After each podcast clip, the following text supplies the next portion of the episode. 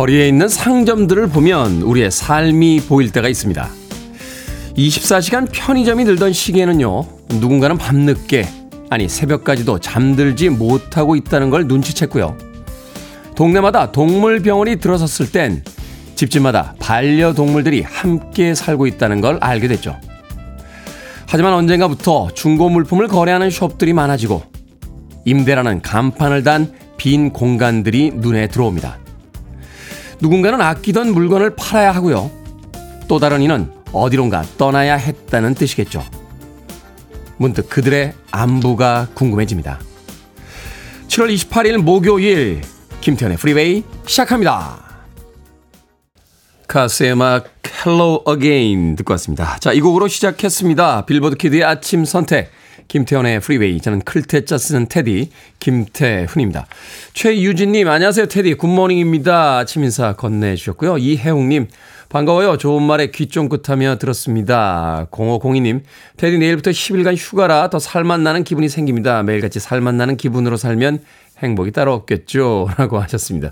열흘간의 휴가가 살맛을 주고 있나요? 그런가 하면 신소희님께서는 테디 휴가가 코앞인데 너무 피곤해요. 쉴 때가 돼서 그런가 봐요. 라고 하셨습니다.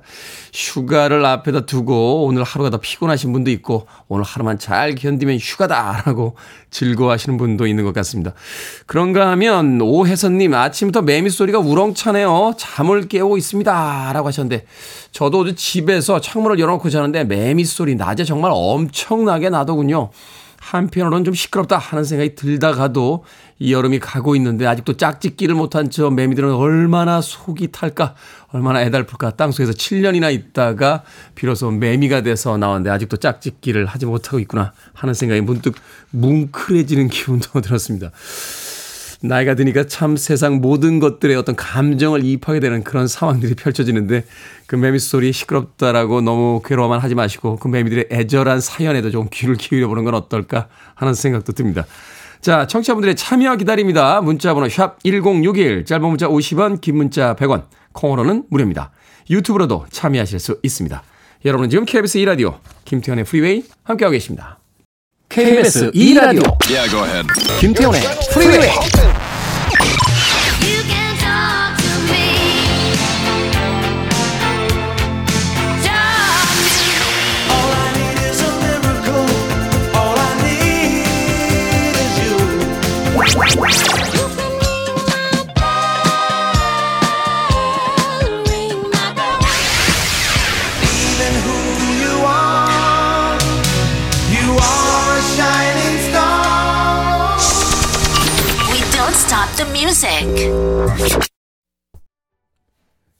전형적인 AOR 계열의 음악이었죠. 로비 듀프리의 Still Away 듣고 왔습니다. 5334님께서요. 안녕하세요. 척척박사 김태호님. 여기는 부산입니다. 척척박사요? 야, 진짜, 진짜 오랜만에 듣네요. 제 할머니가 쓰셨다. 어이, 우리 집 척척박사라고. 뭐든지 물어보면 안다. 뭐 그런 뜻을 가지고 있는 단어였죠. 척척박사.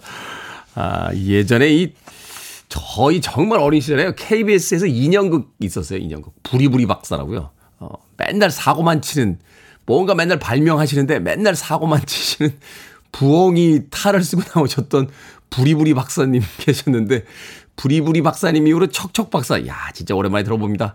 5334님, 안녕하세요. 척척 박사 김태훈님, 여기는 부산입니다. 출근 준비하면서 늘 듣고 있는데요. 오늘은 멀리 안산에서 승마 교관을 하고 있는 아들 김영동의 생일입니다. 요즘 이직 준비로 바쁘게 지내는데 잘 하리라 믿어요. 아들 생일 축하해 주세요. 사랑한다. 라고 하셨습니다. 김영동님 아버님께서, 어, 아버지가 아니죠. 네. 어머니일 수도 있죠. 네. 이 문자로 보내주시면 성별이 구분이 안 돼서 아버지인가? 엄마인가? 헷갈릴 때가 있습니다. 어찌됐건 부모님께서 김형동님의 생일 축하한다고 문자 보내주셨습니다. 승마교관을 하고 있어요. 야, 멋지대요. 저는 예전에 말 한 번 딱 한 번 타봤어요. 근데 타는 순간, 아, 이건 내가 할 일이 아니구나 하는 생각이 들었습니다. 제가 포기가 빠릅니다. 아마 빛의 속도로 포기하는 데는 뭐 전 세계에서 포기 대회, 포기 시합 이런 거 있으면 아마 제 1등 할걸요? 저는 그냥 탁 보는 순간 압니다. 이건 내 게 아니야. 하면 바로 포기하는데 말은 딱 한 번 타고 나서 아 이건 내가 갈 길이 아니다 하는 생각을 했던 기억이 납니다. 아, KBS의 많은 드라마 PD 분들께서도 예, 사극에 캐스팅하겠다 이런 생각은 좀 접어주시길 부탁드리겠습니다. 말을 못합니다. 현대극 쪽으로 어, 많은 섭외 부탁드리겠습니다. 박경혜님 조카가 서울에 와서 거실 소파에서 잠을 자는데요. 기럭지가 참 우월하네요. 우리 아이들은 왜 이렇게 다리가 숏이지요? 아버지 닮았겠죠? 라고 하셨는데. 왜 꼭 아버지를 닮습니까? 예, 그 아버지와 결혼한 아내분도 뭐 그렇게 키가 크실 것 같지 않은데, 기럭지가 왼쪽 발은 아버지 닮고 오른쪽 발은 엄마 닮지 않았겠습니까? DNA는 정직하니까요. 박경혜님. 이경희님, 굿모닝. 늘 듣는 방송, 자나깨나 화이팅입니다. 모두 휴가 갔는지 지하철이 한산합니다. 라고 하셨습니다. 본격적인 휴가 계절이죠. 이 휴가 계절이 지나야 또 사람들이 많이 돌아오지 않을까 하는 생각이 듭니다. 7181님, 오늘도 프리웨이 들으면서 힘차게 7211번 버스 운행 시작합니다. 출근길이 막혀도요. 프리웨이 volume up! 신나게 일할 수 있습니다. 아자아자! 라고 또 아침부터 파이팅 하시는 문자 보내주셨습니다. 고맙습니다. 7211 버스도 오늘 안전 운행 하시길 바라겠습니다. 자, 스티비 닉스의 음악으로 갑니다. Talk to me.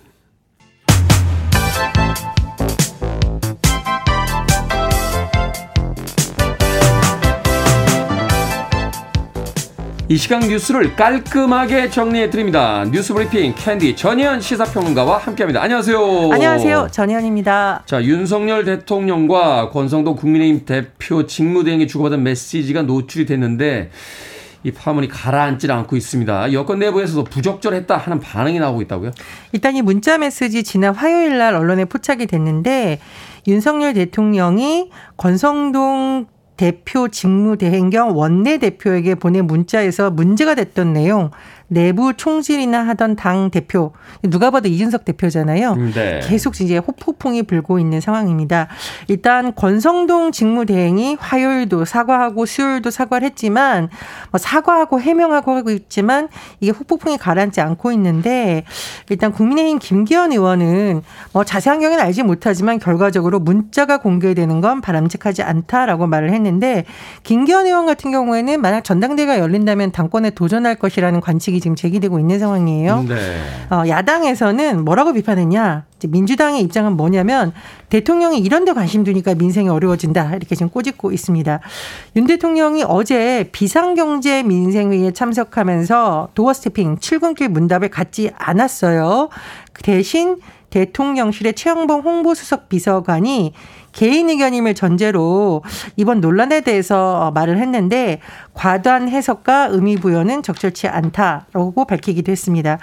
이준석 대표가 이제 SNS를 통해서 우리 왜 양두구육이라는 사자성어를 빗대서 뭐라고 했냐? 앞에서는 양머리 걸어놓고 뒤에서는 정상배들에게 개고기 받아와서 판다. 이게 보통 이제 우리 겉과 속이 다르고 네. 앞과 뒤가 다른 행태를 꼬집는 말인데 이 대표의 이런 SNS 메시지가 누구라고 적진 않지만 누구인지는 다 짐작을 할 수가 이 있잖아요. 시기에 그거를 유추해보지 못할 사람이 어디 아? 그렇습니다. 뭐 윤석열 대통령과 이른바 윤핵관인 사람들에게 굉장히 불편한 속내를 비칠 것이라는 해석이 나오고 있고요. 지금 국민의힘 게시판이 난리가 난 상황이죠. 어, 뭐 내용이 뭐 보면은 여러 가지 있지만 일단은 이 문자 메시지 이렇게 언론에 노출시키는 어, 권성동 원내대표 행동 부주의했다. 그리고 윤 대통령이 이 이준석 대표를 이렇게까지 토사구팽해야 되냐? 뭐 또 어떤 문자 메시 어떤 게시판을 보면은 권성동 대행과 이준석 대표 다 물러났으면 좋겠다. 뭐 등등 지금 떠들썩한 상황입니다. 그래서 이런 부분이 또 이제 당내 여론에 하나 영향을 미칠 것으로 보이고요. 또 사실 언론 보도를 보면 대통령실이 지금 굉장히 당황스러워하는 분위기라고 하는데 지금 대통령이 풀어야 될 과제가 굉장히 많아요. 그렇죠. 뭐 민생경제 위기도 있고 행안부 장관이 나서긴 했지만 대통령도 나서야 했던 이 경찰국 관련 논란 그리고 그 과정에서의 진통 이런 문제 아직 완전히 해결되지 않았고요. 현재 진행 중이죠. 그렇습니다. 또 코로나19 재유행 상황, 뭐 현안이 굉장히 많다 보니까 정책의 드라이브를 걸어서 여러 가지 문제를 해결해야 되는데 문제는 뭐냐면 이런 정치적 논란이 가속화되면 국정운영 동력에 지지 어뭐 좀 타격을 줄 수 있다라는 거고요. 또 일각에선 그런 말이 나온다고 합니다. 정말 정책 열심히 만들면 뭐 하냐 빛이 바라는 거 아니냐라는 우려도 나온다고 하는데요. 이 여권에서 제기되고 있는 그런 문제 어떻게 흘러갈지 지켜봐야겠습니다. 뭐 윤석열 대통령도 그렇습니다만 권성동 국민의힘 대표 직무대행 여러 가지 이야기들이 나오더군요. 뭐 원구성 때도 그랬고 구급 공무원 사태 때도 사과를 했었는데 허리 부러지겠다는 얘기가 너무 사과를 많이 하고 있다. 심지어는 비키니 보던 국회에서 이제 대통령 문자 본다라는 또 비아냥까지 등장을 하고 있는데 이러면 안 되죠. 이러면 안 됩니다. 네. 자, 더불어민주당 오늘 전당대회 예비 경선 치릅니다. 당대표 최종 후보 3명이 결정이 되고 최고위원은 예비 후보 17명 중 8명을 추게 된다고요. 예, 일단 본선은 8월 28일인데요. 후보들 중에서 추리는 과정, 컷 오프, 우리나라 표현 예비 경선 결과가 오늘 발표가 됩니다. 일단 대표를 보면 예비 후보가 8명인데 이 중에 3명만 추리는데요. 일반 국민 여론조사 30%, 중앙위원 투표 70% 이렇게 합산한 결과로 8명 중에 3명을 추리게 됩니다. 그리고 최고위원 예비 경선은 중앙위원 투표로만 진행이 되는데요. 오늘 발표의 최대 관심사는 뭐냐? 물론 이제 최고위원 예비 경선은 누가 통과하냐도 있겠지만 이게 민주당이 대선 지방선거 패한 이후에 다음 지도부를 꾸리는 선거잖아요. 그렇죠. 그래서 이제 관심사 일단 이재명 의원은 통과할 것이라는 것이 대부분 언론도 정치 전문가들도 분석을 하고 있는 상황인데 그렇다면 나머지 두 명은 누구냐? 음. 방송 들어오기 전에 피디님이 저한테 맞춰보라고 하셨거든요. 제가 그냥 딱 드는 생각은 어 뭐 여하튼 좋은 인물이 들었으면 좋겠다. 그리고 우리 프리웨이를 듣는 분이 있으면 좋겠다라는 좀 엉뚱한 생각도 했는데 이게 지금 당초에는 이 예비 경선 전에 일부 후보들끼리 뭐 단일화 되는 거 아니냐 또 구치 세대들끼리 뭐 만나기도 했으니까 단일화 되는 거 아니냐고 했지만 뭐 오늘이 왔는데 아직까지 단일화 안 됐습니다. 그래서 일단 예비 경선 전에 단일화는 물 건너갔다고 봐야 되겠고요. 중앙위원들이 383명, 383명인데 70%나 반영이 되잖아요. 네. 중앙위원들은 보통 이제 국회의원, 지역위원장, 단체장, 광역의회장, 상임 고문인데 이 사람들이 도대체 누구를 밀지를 참 예측하기가 어려운 분위기라고 합니다. 그렇다 보니 당권 주자들이 뭐 어제 전화하느라고 난리가 났다. 음. 예, 뭐 그런 보도도 나오고 있습니다. 어, 민주당의 컷오프를 통해서 당대표 최고위원 후보를 압축하면은요, 한 달 동안 지역순회 경선을 거쳐서 차기 지도부를 선출하는데 다만 지금 이제 코로나 상황 때문에 일부 지역은 온라인 선거를 하던가 온라인 모음으로 대처할 것으로 알려지고 있습니다. 네. 더불어민주당이 과연 야당으로서의 어떤 대안이 될 수 있을지 그 면면을 오늘 좀 확인해 보도록 하겠습니다. 자, 윤석열 정부의 첫 특별 사면인 8.15 광복절 특사를 앞둔 시점에서 한덕수 총리가 기업 총수 사면을 언급했습니다.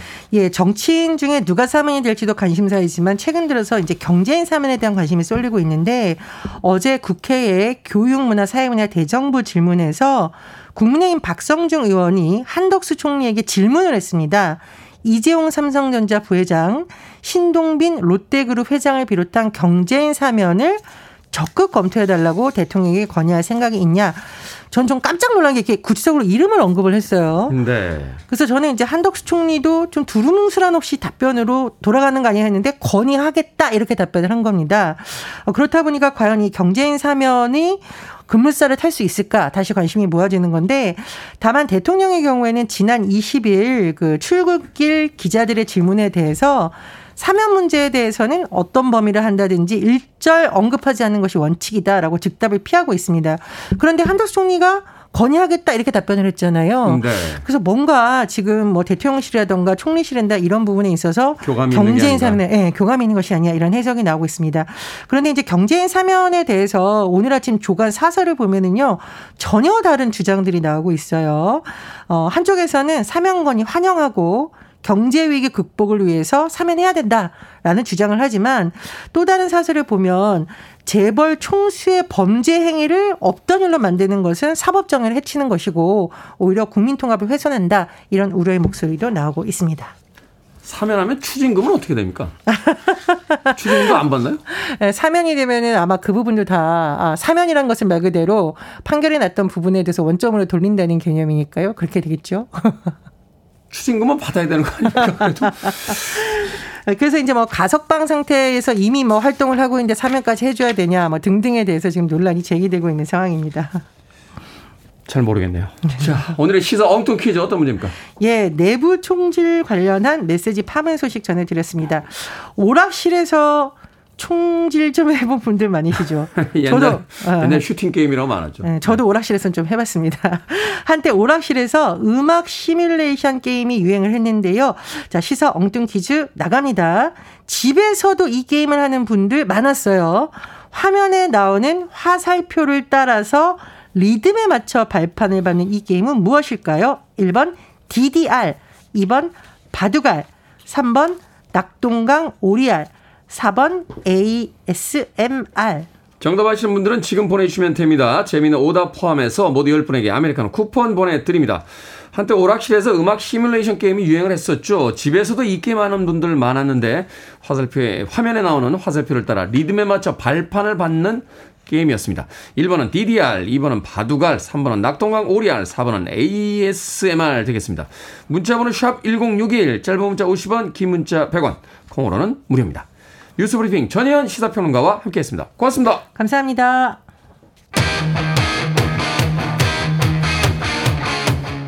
벤 헬런입니다. 파나마.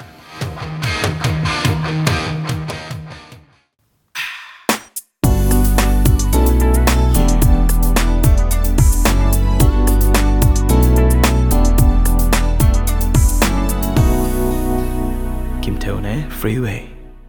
경쾌한 곡이었죠. 브레이크워터의 No Limit 듣고 왔습니다.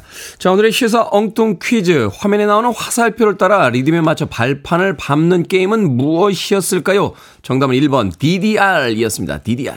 2004님 박혁것의 R이라고.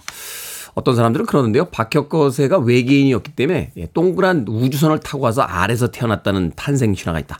뭐 이렇게 주장하는 사람들도 있습니다만 사실 확인된 바는 없습니다. 4554님, 내가 좋아하는 달걀. 찜도 맛있고, 프라이도 맛있고, 오므라이스도 먹어요. 맛난 달걀이라고 보내주셨습니다. 4166님, 연어알, 물새알, 장게알, 알짜 들어간 건 다 보내셨고요. 윤정님께서는 DDR 20년 전 아이가 울 때 팔에 안고 DDR 한 판 하면 새근새근 잠들곤 했는데 그 아이가 지금은 훌쩍 자라서 국방의 의무를 다하고 있습니다. 하셨습니다. 그렇게 오래된 게임이었나요? 정희대님, 1번 DDR입니다. 혹시 성수동의 나르는 DDR이라고 들어보셨습니까? 그게 바로 접니다. 눈보다 빠른 발로 성수동 DDR계를 접수했었죠. 라고 자랑을 해 주셨습니다. 제가 자랑 하나 할까요? 예, DDR의 제일 유명한 곡이 스마일의 Butterfly라는 곡이잖아요. 예, 스마일 제가 2박 3일 같이 있었습니다. 예, 한국에 왔을 때. 노르, 스웨덴계 덴마크인들로 제가, 덴마크계 스웨덴인가요? 네, 그런 걸로 알고 있는데, 여성 두 분. 네, 아주, DDR 할 줄 알아요? 그랬더니 정말 잘하더군요. 자기들 노래가 들어가 있기 때문에 매일 한다라고 하는데, 제가 봤던 사람 중에 DDR을 가장 잘하는 사람 두 명은 바로 Butterfly라는 노래를 불렀던 스마일이었습니다. 정희대님, 야, 전성기면 한번 붙여드리는데 제가. 자, 방금 소개해드린 분들 포함해서요. 모두 10분에게 아메리카노 쿠폰 보내드립니다. 당첨자 명단 방송이 끝난 후에 김태훈의 프리웨이 홈페이지에서 확인할 수 있습니다. 코너 당첨되신 분들 방송 중에 이름과 아이디 문자로 알려주시면 모바일 쿠폰 보내드리겠습니다. 문자 번호는 샵1061 짧은 문자 50원 긴 문자 100원입니다. 자, 김보배님의 신청곡입니다. 마이크 앤더 메카닉스 All I Need is a Miracle.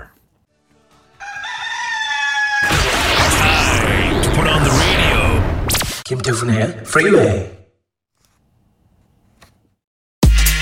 Are you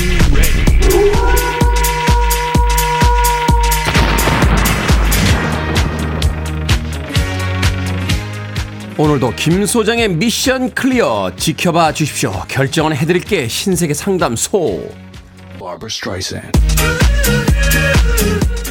유빛나님 휴가 갈 때 편안한 옷을 챙겨갈까요? 아니면 조금 불편해도 예쁜 옷을 가져갈까요?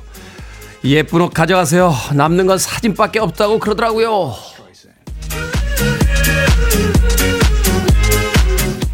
김호기님 아는 사람이 고구마 줄기를 줬는데요. 볶아 먹을까요? 아니면 김치를 담글까요?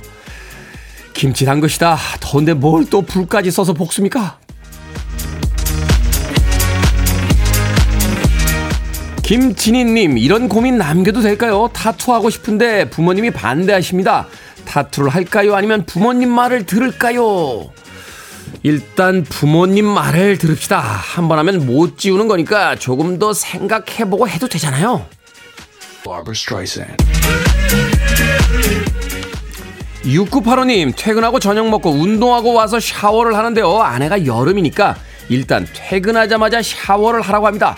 운동하고 또 씻어야 되는데 어떻게 할까요? 퇴근하자마자 씻고 운동하고 또 씻을까요? 아니면 자기 전에 딱 한 번만 씻을까요?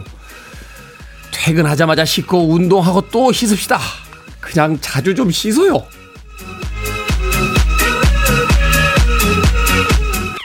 방금 소개해드린 네 분에게 선물도 보내드립니다. 콩으로 뽑힌 분들 방송 중에 이름과 아이디 문자로 알려주세요. 그리고 고민 있으신 분들 계속해서 보내주시기 바랍니다. 문자 번호 샵1061 짧은 문자 50원 긴 문자 100원 콩으로는 무료입니다.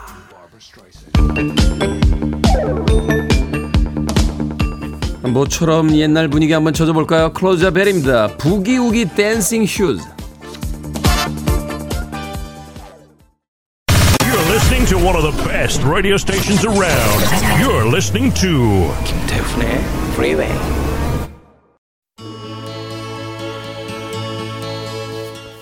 빌보드 키드의 아침 선택 KBS 2라디오 김태훈의 프리웨이 함께하고 계십니다.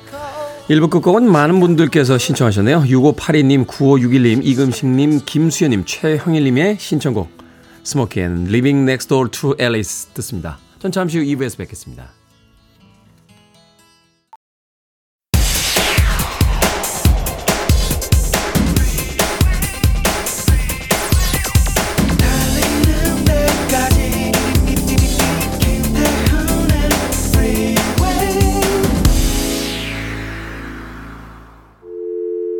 I need your arms around me. I need to feel your touch.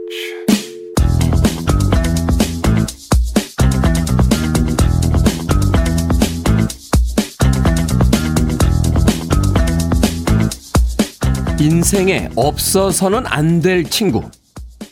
내 말을 진지하게 경청해주는 친구. 나를 위해 냉철한 조언을 해주는 친구. 이상한 웃음 포인트가 잘 맞는 친구. 기쁜 일이 생겼을 때 진심으로 축하해주는 친구. 힘든 일이 생겼을 때 나보다 더 화를 내주는 친구.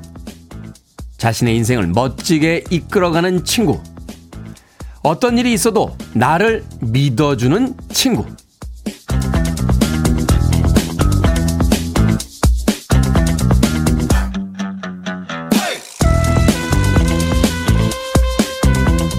뭐든 읽어주는 남자. 오늘은 청취자 오현성 님이 보내주신 인생에 없어서는 안 될 친구 목록을 읽어드렸습니다.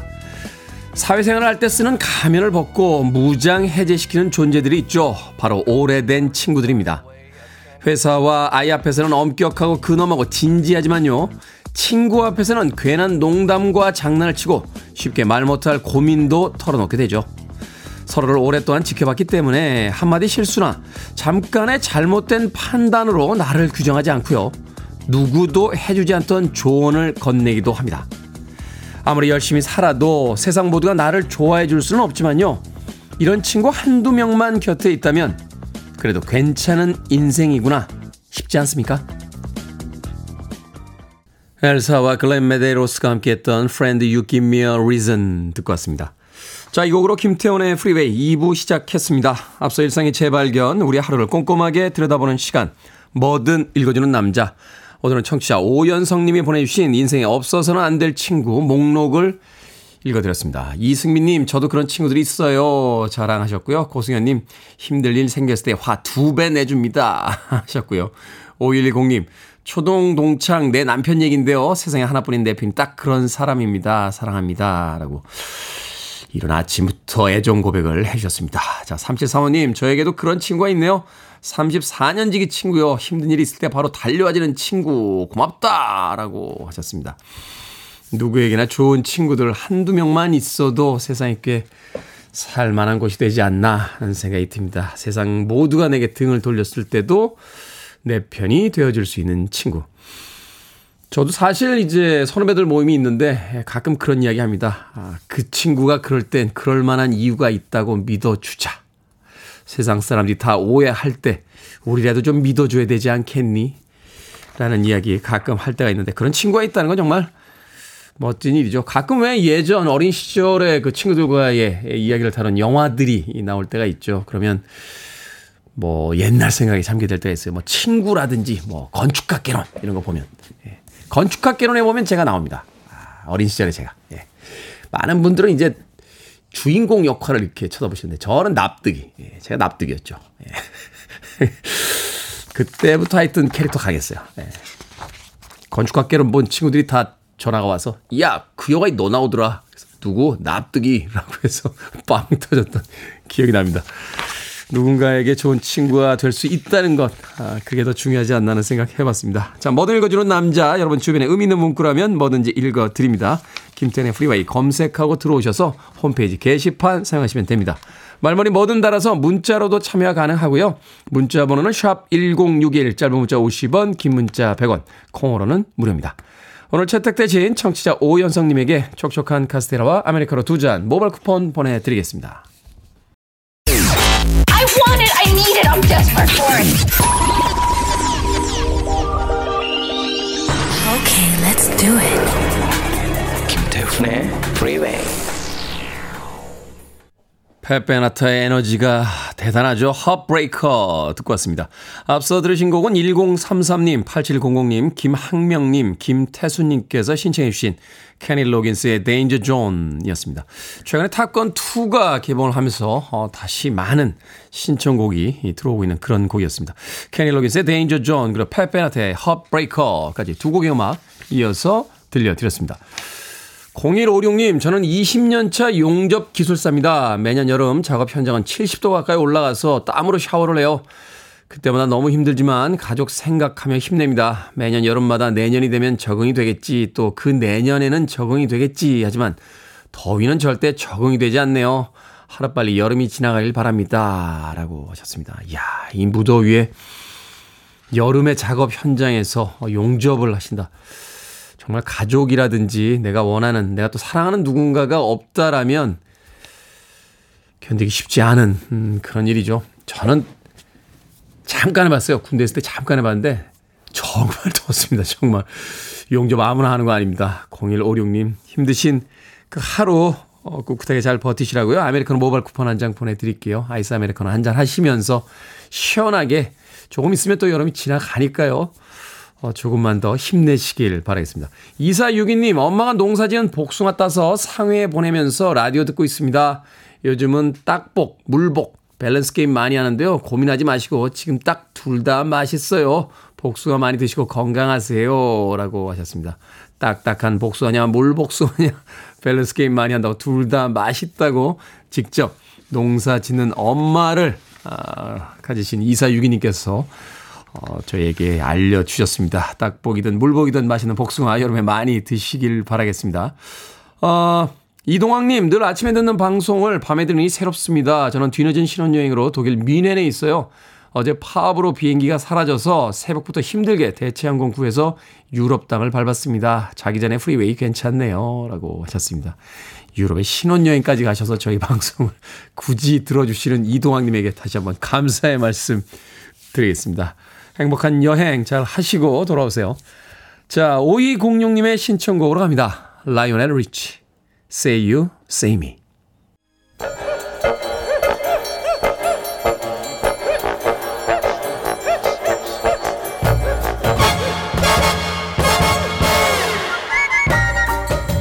온라인 세상 속 촌철살인 해악과 위트가 돋보이는 댓글들을 골라봤습니다. 댓글로 본 세상.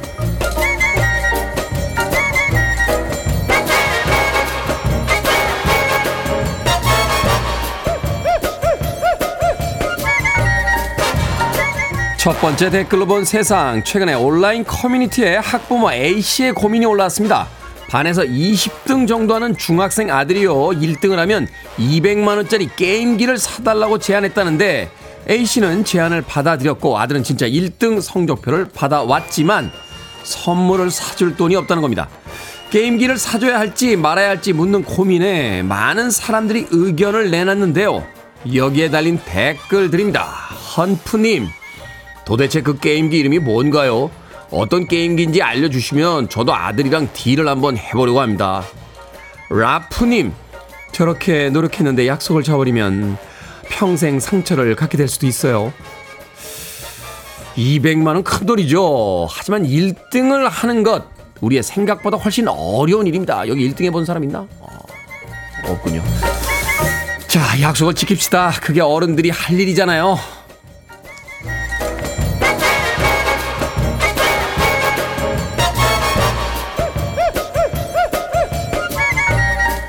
두 번째 댓글로 본 세상 체코 경찰이 폭주족을 잡기 위해 고성능 슈퍼카를 도입했습니다.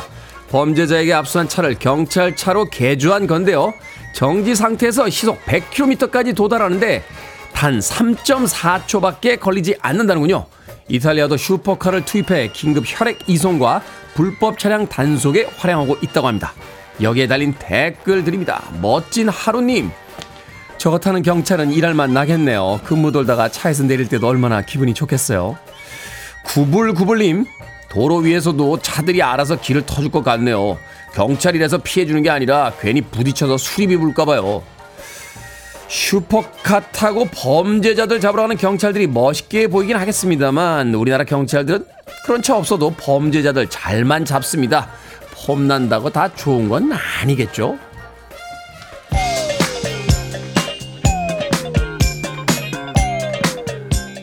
고진아님께서 신청하셨어요. 하니타 워드 링마벨.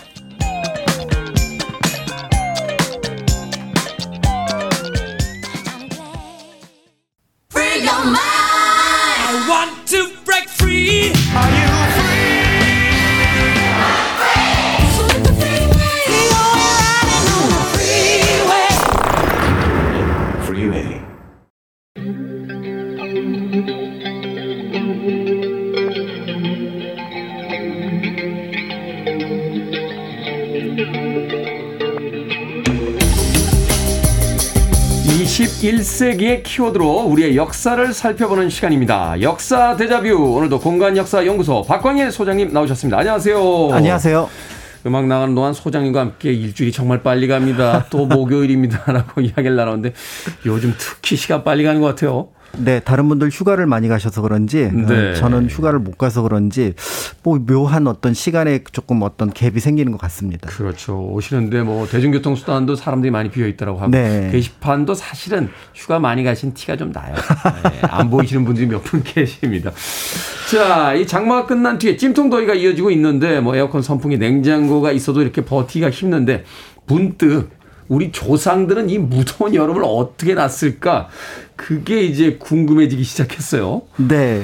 뭐 사실 이제 여름 같은 경우 보통 이제 농민들 같은 경우 평민이라면은 이제 살짝 농한기에 접어들 시기입니다. 네. 그러니까 이제 뭐 철렵, 그다음에 이제 개울이나 계곡 찾아서 이제 몸을 좀 이렇게 시원하게 하는 어떤 그런 모습들을 보여주셨고요. 그다음에 이제 또 한편으로 이제 뭐 어떻게 보면은 좀 일을 좀 덜하는 것으로서 여름을 보낼 수 있었던 지금하고 비슷한 모습을 보여줍니다. 그런데 아무래도 일반 백성들은 조금 가용할 수 있는 자원이 없는 데 비해서 뭐 양반이라든지 특히 왕 같은 경우 는 자원이 풍부했다면 어쩌면은 좀 피서가 조금 다양하지 않았을까 음. 이런 생각을 하게 되는데요. 그래서 그 내용을 좀 살펴보기로 하고요. 사실 한옥 자체가 여름 더위를 피하는데 굉장히 과학적으로 만들어진 어떤 구조물이기도 합니다. 네. 그래서 기본적으로 대청에 있으면은 마당과 그 뒷마당의 연- 대류 현상에 의해서 굉장히 어떻게 보면 시원하게 여름을 보낼 수 있는 어떤 그런 구조물을 가지고 있고요.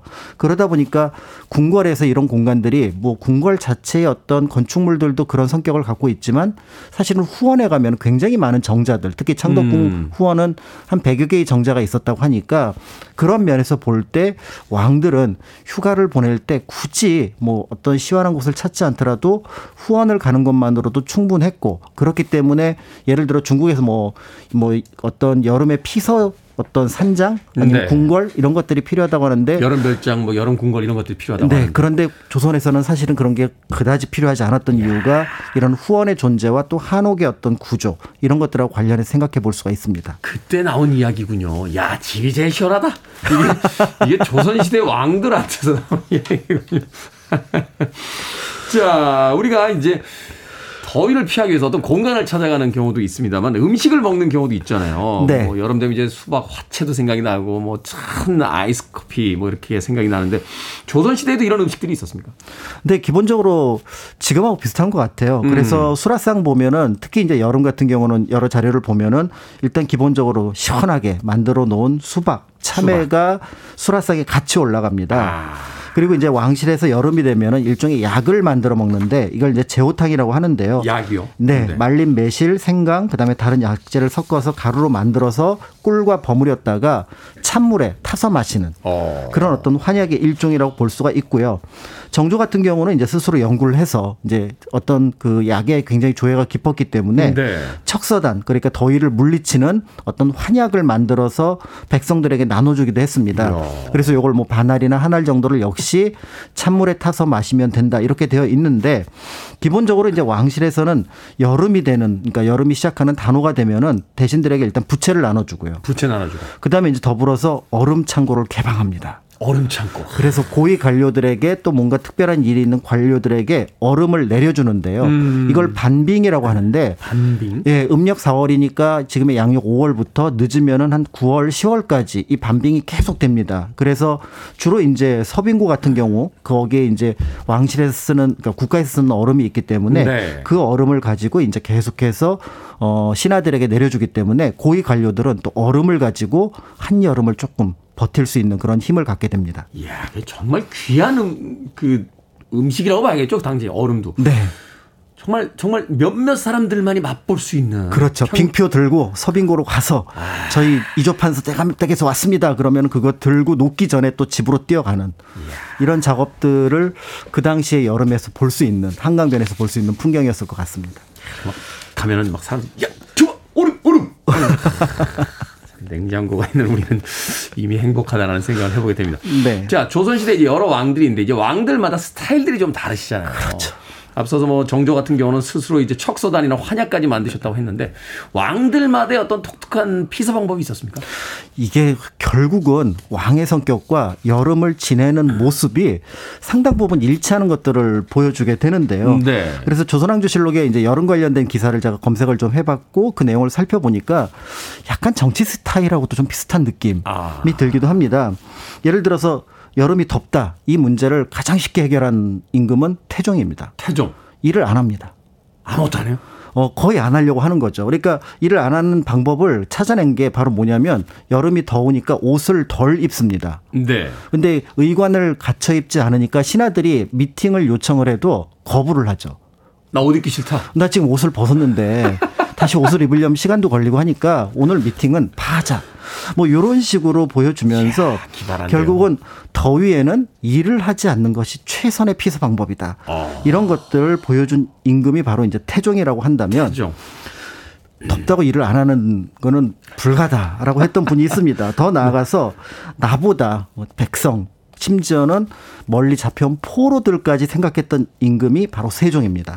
태종. 그래서 여진족을 생포를 했는데 네. 어, 여진족이 이제 생포할 때 이제 북쪽에 있으니까 아무래도 이제 가죽 옷을 입었던 것 같아요. 음. 근데 이제 끌려오는 과정 속에서 여름이 되었는지 이 사람이 이제 아무래도 좀 위험하다고 판단을 해서 삼배 옷을 내립니다. 삼배우. 그러니까 이 가죽 옷 대신 삼배 옷을 입고 이 여름을 버텨라 이 포로들에게. 포로- 야, 그거 대단하네요. 네. 그리고 이제 기본적으로 사실은 조선 시대 보면은 인권을 생각하신 왕인 거잖아요. 맞습니다. 그 당시에.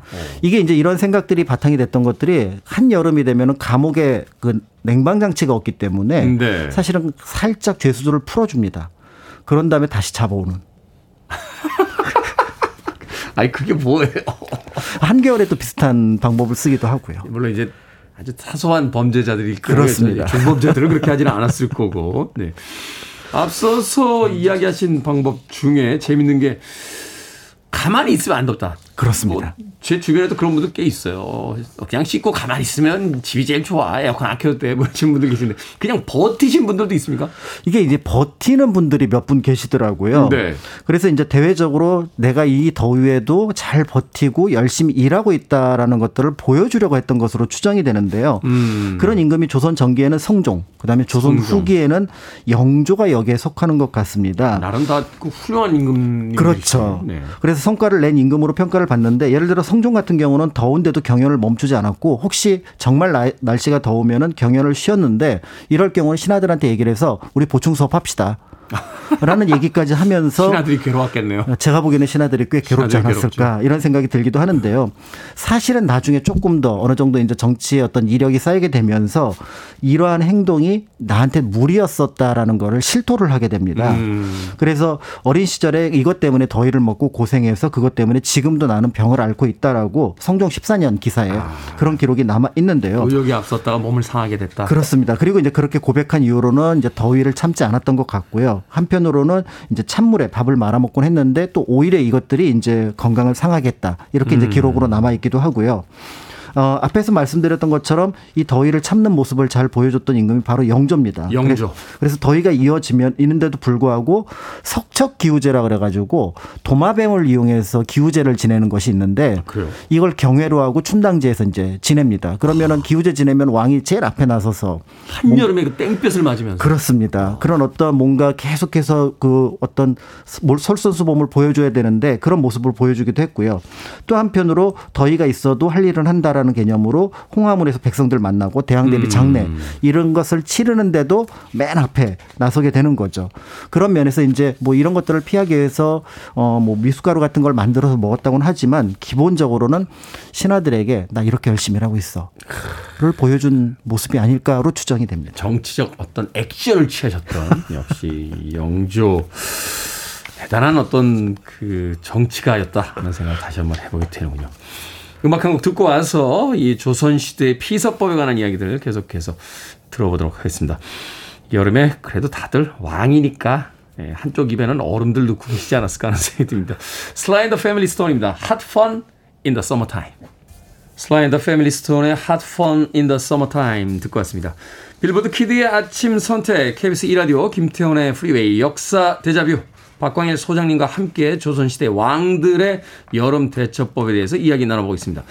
자, 그런데 아무리 정신력을 단단히 이, 챙기면서 여름을 버텨본다 해도 병나지 않습니까? 아프셨던 분들 계셨을 것 같은데. 네, 사실은 이게 아픈 것에 그치지 않고 그 목숨을 잃는 데까지 이르렀던 걸로. 추정되는 왕도 있습니다. 바로 인종인데요. 조선시대 이제 최단기 어떤 재위 기간, 8개월 정도의 재위 기간을 가지고 있는 인종인데 네. 기본적으로 그 죽음에 대해서는 대체로 이제 중종의 승하 이후 그 슬픔 또는 그 다음에 식음을 전폐한 것이 원인이 되었다라고 얘기를 하지만 한편으로는 더위도 영향을 끼친 것으로 보입니다. 그래서 보면은 임금의 증세는 대개 더위에 상한 데다가 정신을 써서 심혈하는 증세가 있어 매우 지쳤다라는 기록이 실록에 나오고 있어서 네. 사실은 이제 몸이 약할수록 이 더운 기간을 잘 보내야 되겠다라는 것들을 이런 것들을 통해서 간접적으로 다시 한번 생각해 보게 됩니다. 그렇군요. 어.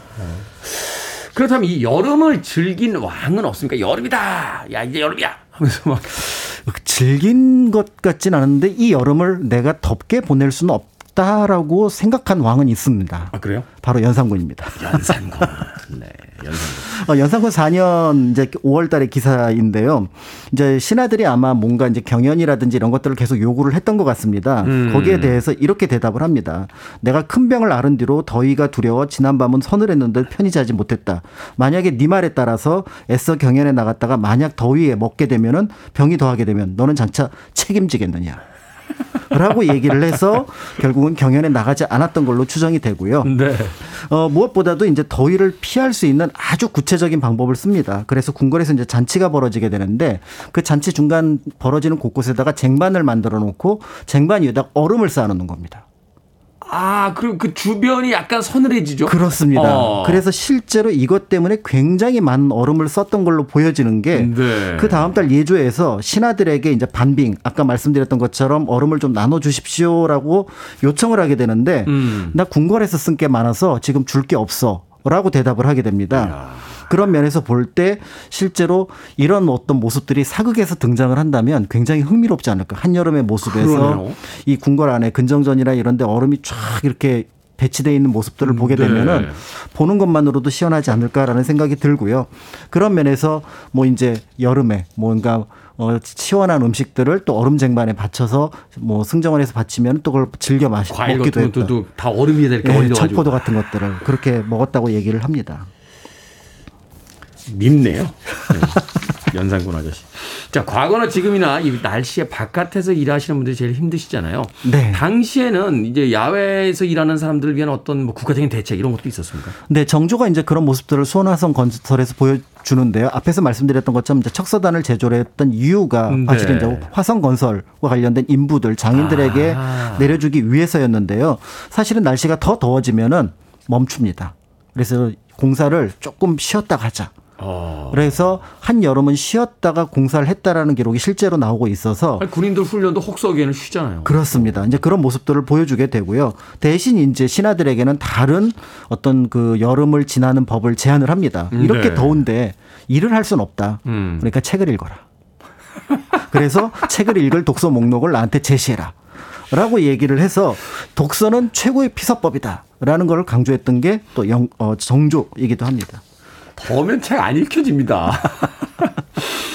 여름 휴가나 뭐 방학 이런 건 없었습니까? 네, 공식적으로 사실은 우리나라는 이제 절기마다 뭐 이렇게 뭐 필요할 때 이제 어떤 휴가를 주는데요. 이 네. 여름 방학에 관련된 최초의 기록은 고종 때 나옵니다. 아, 고종. 조선 말기네요. 네, 네. 그래서 유경공원이라고 이제 영어를 공부하는 근대 학교였었는데 여기에 이제 그 지금의 교칙 같은 것을 보면 12번째 항목에 더위가 심한 삼복도에는 방학을 한다라고 나와 있었습니다. 음. 그런데 고종이 여기에 대해서 약간 이 내용을 좀 고치도록 하는데요. 방학이긴 하지만 공부를 소홀히 할 염려가 있으니 시험은 치른다. 아. 라고 얘기를 해서 이런 내용들이 여름방학과 관련된 우리나라 최초의 기록이라고 볼 수가 있고요. 시험 보면 방학이 아니죠. 네, 이렇게 말씀하시고 고종은 여름에 냉면을 즐겨 드셨습니다. 아, 그래서 이런 자료들을 보게 되면은 사실은 어 한편으로는 이 더위라고 하는 어떤 사소한 부분이긴 하지만 그 네. 더위를 대처하는 방법을 통해서 그 왕의 통치의 철학의 일부분을 엿볼 수 있는 태종과 세종의 어떤 차이점, 특히 연산군이 자기 일신의 더위만 피하려고 했던 것과 비- 생각해 보면은 그런 어떤 하나하나의 어떤 모습들이 정치, 더 나아가서 그 왕에 대한 어떤 생각들을 짐작하게 하는데 크게 역할을 하지 않나 이런 생각을 하게 됩니다. 생각해보면 저희들도 그런 것 같아요. 저는 아니 에어컨인데 왜 안 써? 라고 하지만 제 어머님 같은 경우는 야 이 정도면 참을만해 라고 하시는 그렇죠. 그런 분들이 있듯이 우리들의 어떤 여름을 나는 방식만을 봐도 우리들이 어떤 인생관 또 태도를 가지는지 어렵지 않게 엿볼 수 있는 것 같습니다. 자 역사 대자뷰 오늘은 조선시대 왕들의 폭염 대처법에 대해서 공간역사연구소 박광일 소장님과 함께했습니다. 고맙습니다. 감사합니다.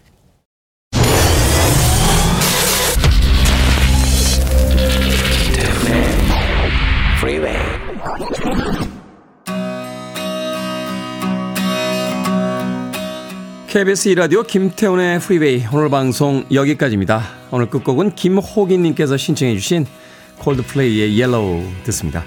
편안한 하루 보내십시오. 저 내일 아침 7시에 돌아오겠습니다. 고맙습니다.